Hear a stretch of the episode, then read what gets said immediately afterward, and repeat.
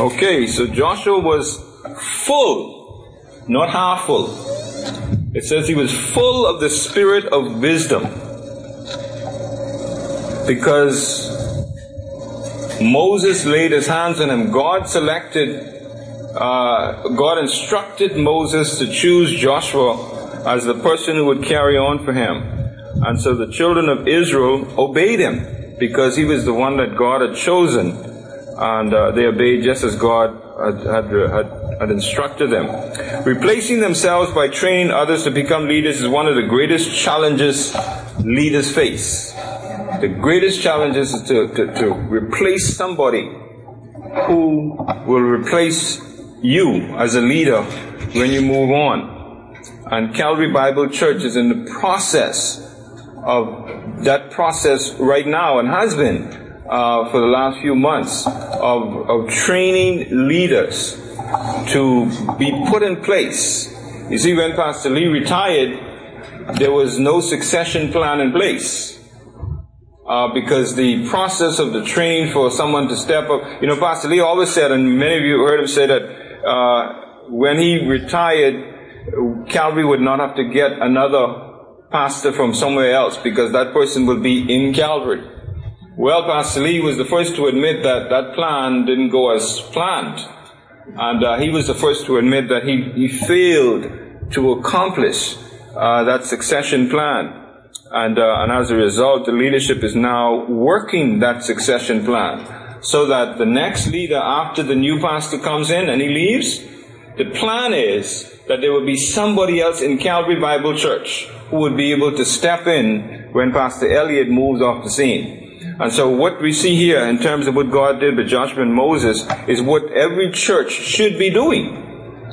Okay? And so replacing themselves by training others to become leaders, one of the greatest uh, challenges leaders face.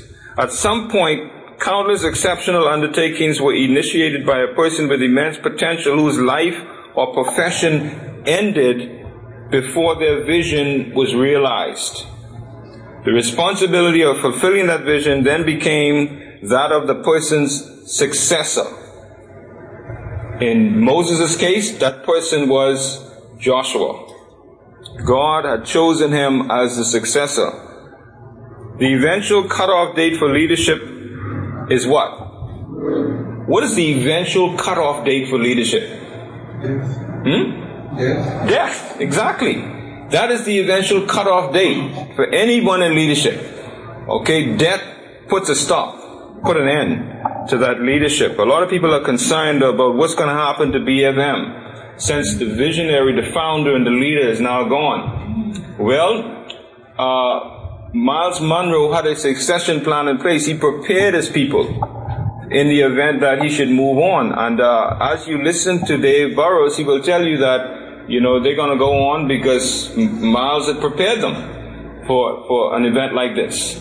Okay, and so this is the kind of thing that God did with Joshua, and. Uh, in the event because God knew that Moses was not going to be around forever. The willingness and the ability of a leader to train someone else for this, for his position is one of the best tests of leadership.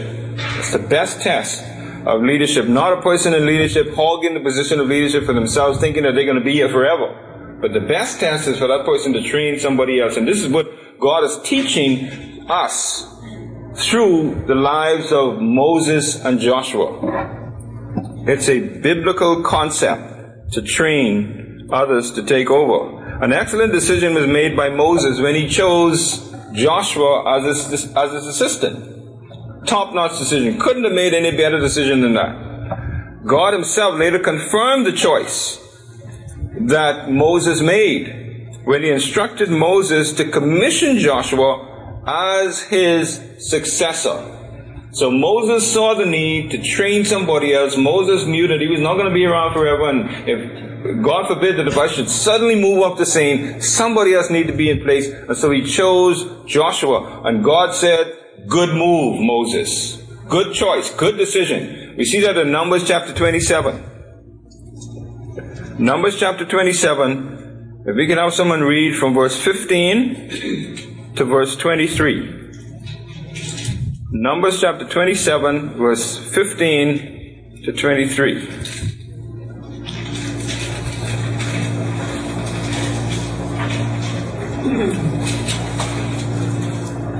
Then Moses spoke to the Lord, saying, May the Lord, the God of the spirits of all flesh, according to one over the congregation, who will go out and come in before them, and who will lead them out and bring them in, so that the congregation of the Lord will not be like sheep which have no shepherd. So the Lord said to Moses, Take Joshua, son of Nun, the man in whom is the Spirit, and lay your hand on him, and commission him and the asylum. And so the Lord said to Moses, Take Joshua, the son of Nun, the man in whom is the Spirit, and lay your hand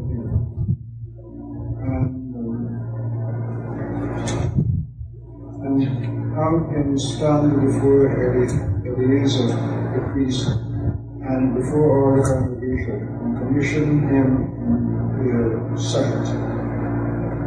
You shall put some of your authority in in order that all the congregation and the sons of Israel may obey him. Moreover, you shall stand before Eleazar the priest, who shall inquire from him by the judgment of the ruling before the Lord. At his command they shall go out, and at his command they shall come in, both he and the sons of Israel with him, even all the congregation. Moses did just as the Lord commanded him, and he took Joshua and set him before Eleazar the priest and before all the. Then he laid his hands on him and commissioned him, just as the Lord had spoken through Moses. Okay, so we see that God sanctions uh, the successor that Moses had selected, and God gave him the process that he should go through in order that God's stamp of approval would be on this, this uh, chosen successor. And so Joshua had a key role in the exodus from Egypt. He was the only person allowed to go with Moses halfway up the mountain to receive the Ten Commandments. The only person. Nobody else. Didn't even go all the way. God allowed him to go halfway. And I believe that is a, that was a part of the training process that God was using or that Moses was using uh, to show Joshua that he was going to be responsible for leading these people at some particular point in time. And so he went halfway up to Moses, up, up the mountain with him. Among the 12 scouts sent to the promised land, the first time, Joshua and Caleb were the only two to do what? Huh? To do what? 12 people went, 12, 12 men were sent. What was the difference between those 12 men and these two men? They gave They were the ones who gave a more encouraging report. Okay, all the other fellas were negative. Boy, them fellas do big, them giants, and giants in that land, they can overrun us, they do big for us. And they came up with every excuse in the book as to why they cannot go and take the land. Joshua and Caleb were the only two who came back with encouraging reports. They said, yeah, we can do this. You know, because they know that they weren't doing it on their own. They were not doing it in their own strength. They knew that God was with them. And so the scriptures portray him as a constant shadow of Moses. Moses had a shadow, it was Joshua. Living with Moses and experiencing firsthand what it meant to lead God's people was part of Joshua's basic training. Okay, everything that Moses did, Joshua looked, observed, and learned. Because Moses had selected him to take over at some particular point in time. And so there's no better example of modeling than what we see in the life of Moses and Joshua. Perfect, good example of how one prepares another for leadership. And so we notice then he had some he had some strengths and some successes. That is Joshua. First of all, he was Moses' assistant and successor. Okay? Secondly, he was one of only two adults to enter the promised land who had actually experienced Egyptian slavery. He had actually gone through the slavery, and he was only one of two adults to enter the promised land. Everybody else got killed out because all the complaining, they're griping, they're, they're carrying on. He was able to lead the Israelites into their God-given homeland because of the wisdom that God had given him and his obedience. And then he was a military strategist with great brilliancy. Okay, he was what you call a top-notch general. Good at strategizing in terms of military. And then he also uh, was faithful, and uh, this is the most important one. He was faithful in asking God's direction whenever he faced challenges. Now notice, he was a brilliant military strategist, but how do you think he became one? Hmm? Watching Moses, yeah. But by faithfully asking for God's direction whenever he faced challenges.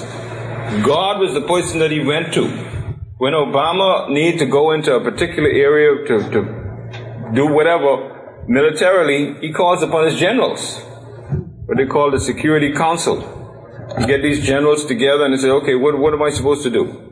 Now, you remember when all this ISIS thing started and the, and the U.S. wanted to go help, Obama kept saying, no boots on the ground, no boots on the ground, no boots on the ground. No, no Americans are going to go on the ground and fight. Well, the military generals are now saying, boy, you know, we're going to have to put some boots on the ground. And Obama's been saying all along. But who knows better than the generals? Okay? They are the ones who strategize. They are the ones who know what to do. And so, uh, Joshua was a great military strategist. He had great brilliancy because he was always faithful in asking for God's directions whenever he faced any kind of challenge. He never left God out. He didn't lean on his own understanding. Remember the proverb tells us that? Do not lean on your own understanding. But he's a good example of one who never did that. Okay, he always went to God. Okay, Lord, we got another challenge here. What am I supposed to do? Okay, he even didn't count on the last victory that he had. You know, I did this and I did that and I did that, and as a result, we won. I think I'm going to do that again. No, he doesn't do that. He goes to God every single time. And he says, Lord, I remember how you delivered us the last time. What are we going to do this time? God was the one behind his military brilliance, not he himself. And he was wise enough to know that that's what he needed to do. So what does his life then teach us in terms of the wisdom of God and how we are to apply the wisdom that God gives us so that we can be like this wise man, this wise leader named Joshua? Well, one of the things that his life teaches us is that good training and support is often the result of successful leadership. Good training and support is often the result of successful leadership. It also teaches us that the person we use as a pattern for our lives will greatly impact us.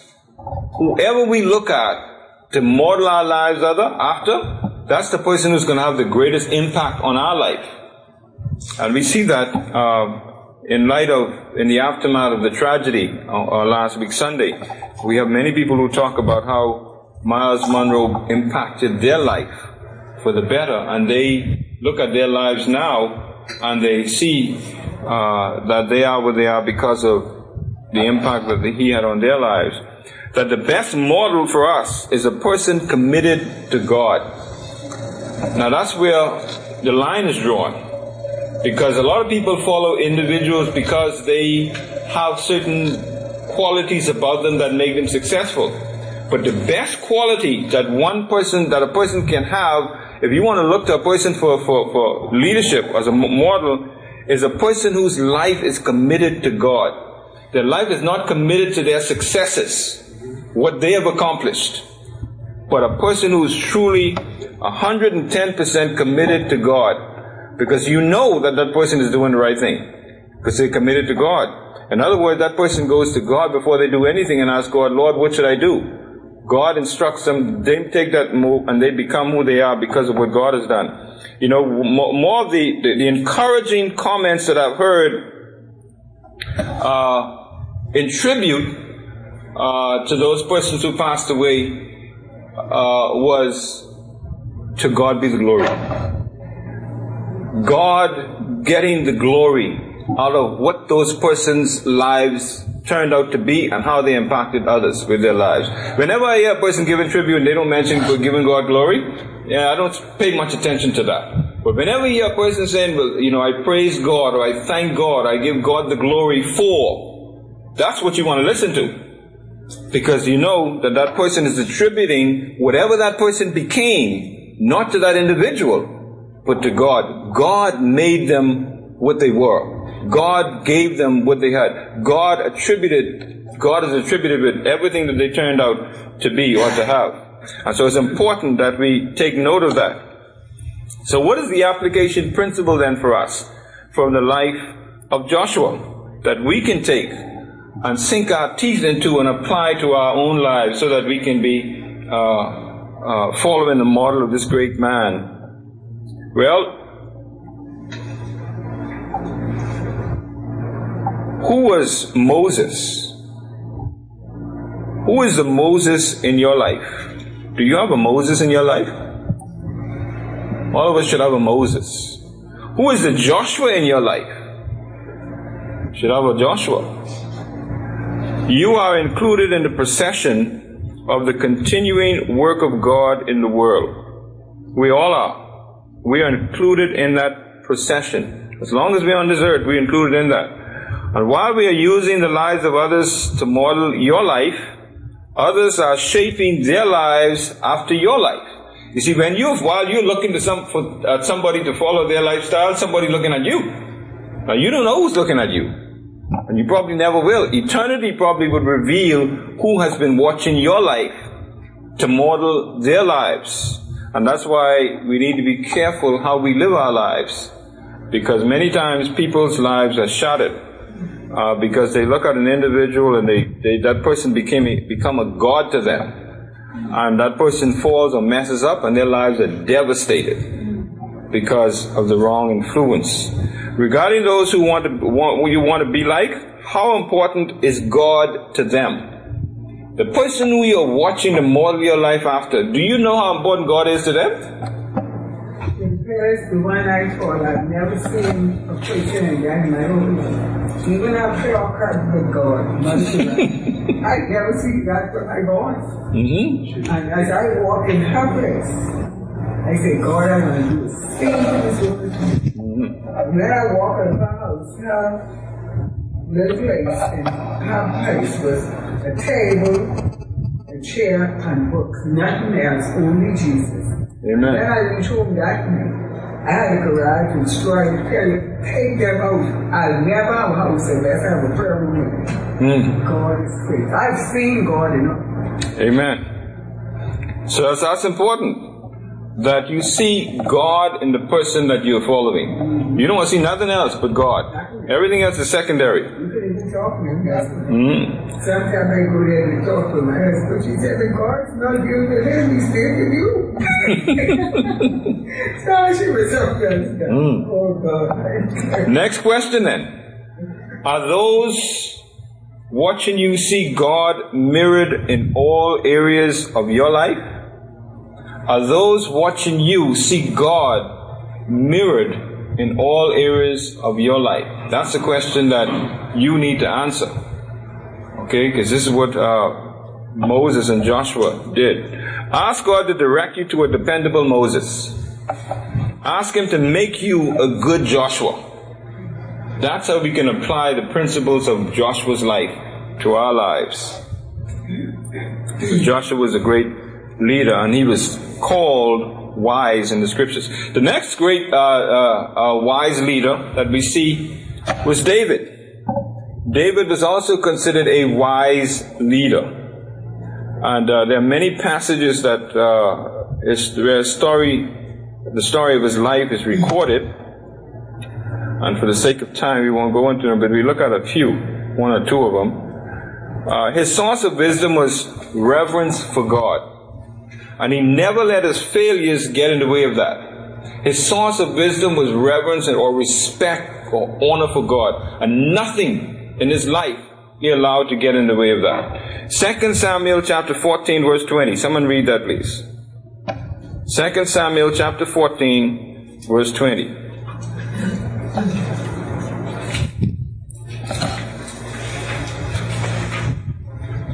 Bring about this change of affairs, your servant Joab has done this thing. But my Lord is wise, according to the wisdom of the angel of God, to know everything that is in the earth.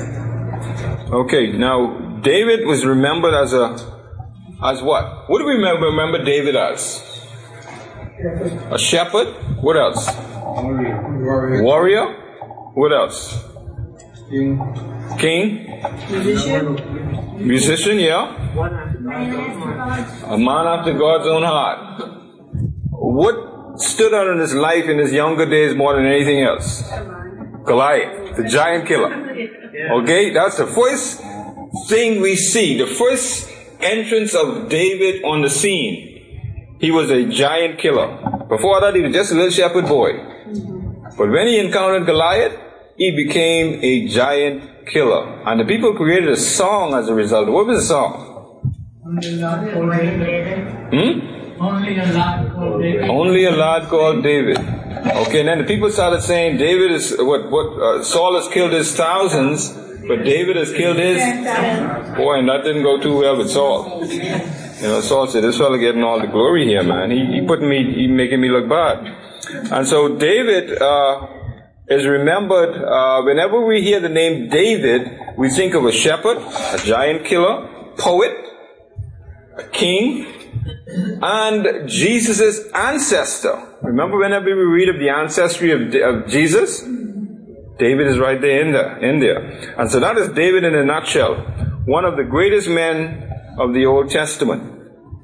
But he's also remembered in a negative way. And how is that?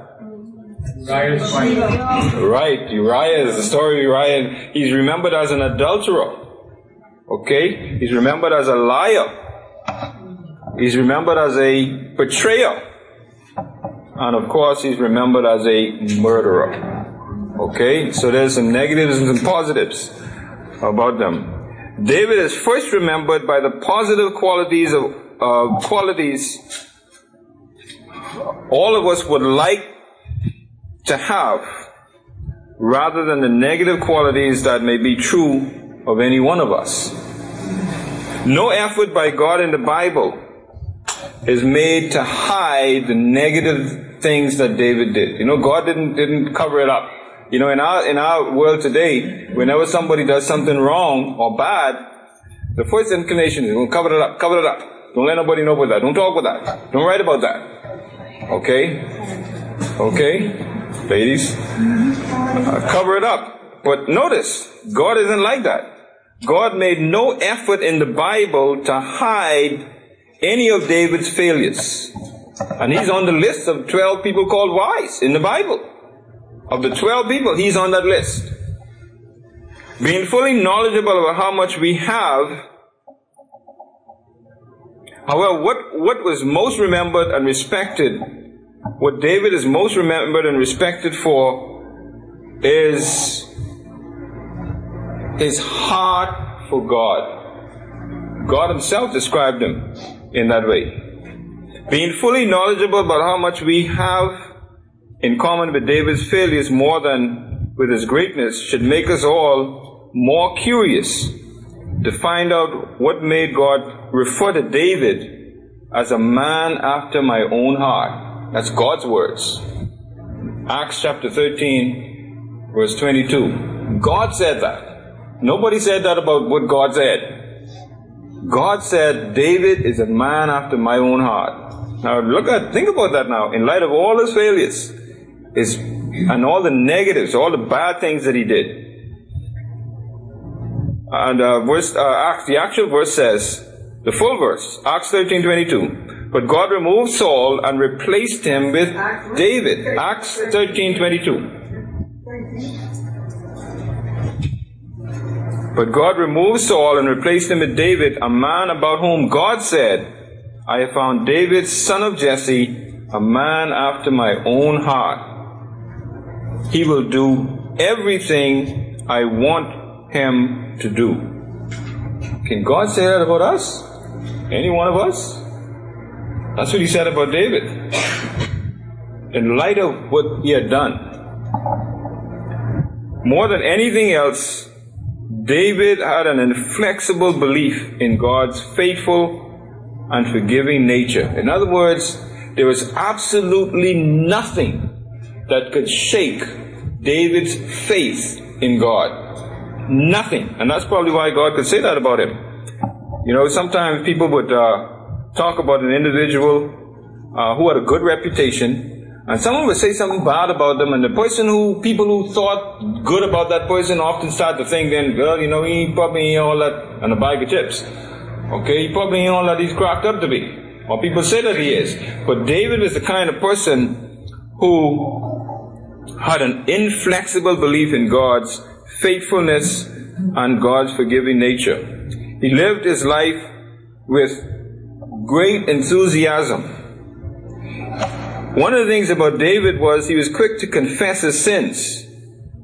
Right? He didn't lie or try to justify what he did, or try to cover it up, or try to explain it away, or try to rationalize it. He was quick to confess his sins when he committed sin. And that's probably one of the things that God admired about David to use that expression that he used about him. He expressed heartfelt confession and real repentance, true, genuine repentance. Okay? God's forgiveness was never taken lightly or his blessings abused by David. In other words, David never took God for granted. Okay? He never said, well, you know, I could do this. God could forgive me anyway. Okay? He never had that attitude about confession and about God's forgiveness. God's give and take response was never was to never withhold from David either his forgiveness or the consequences of his actions. And so as a result, David experienced the joy of forgiveness even when the consequences of his sins brought him tremendous suffering. He experienced joy in the midst of suffering because he trusted God.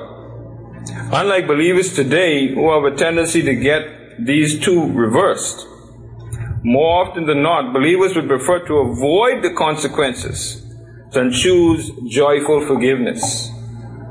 See, there's always joy in genuine re- repentance.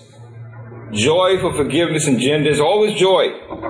But sometimes believers today miss out on that joyfulness of forgiveness because they don't want to be, they don't want to genuinely confess. They want to beat around the bush, so to speak, rather than coming up front. David was quick to confess. He was able to, he was always ready to say, Lord, I've sinned, I've messed up. Yep, it's me. I've done, I've done it. He was, he, he was not one to say, well, because so and so did that, I caused me to do this. He was never the one to blame anybody else. And he was Adam and Eve grandchild too, just like all of us. Okay? Many of us have a tendency to go in the path of our grandparents. Alright? Like what Adam did when God confronted them and he blamed Eve. And we have a tendency to do that. But David was up front. He was willing to confess his sins and as a result, he was able to, to experience joyful forgiveness. Another major difference between believers today and David is that although he sinned to a great extent, he did not sin over and over again. Even though he sinned greatly, he did not sin over and over and over again. He accepted the suffering because he learned from his mistakes. And that's important. We need, you know, a lot of people do the same things over and over again. They make the same mistakes over and over and over again. And what does that tell us? It tells us that they don't learn from their mistakes. If they keep doing it all over again, it tells us they don't learn, right? We gotta stop there because we, we've gone. When we come back, we gotta look at some of his failings and faults and the successes and what we, what his life teaches us. But for now, our time is gone, so we gotta stop. But keep in, keep in mind how David differed from us today.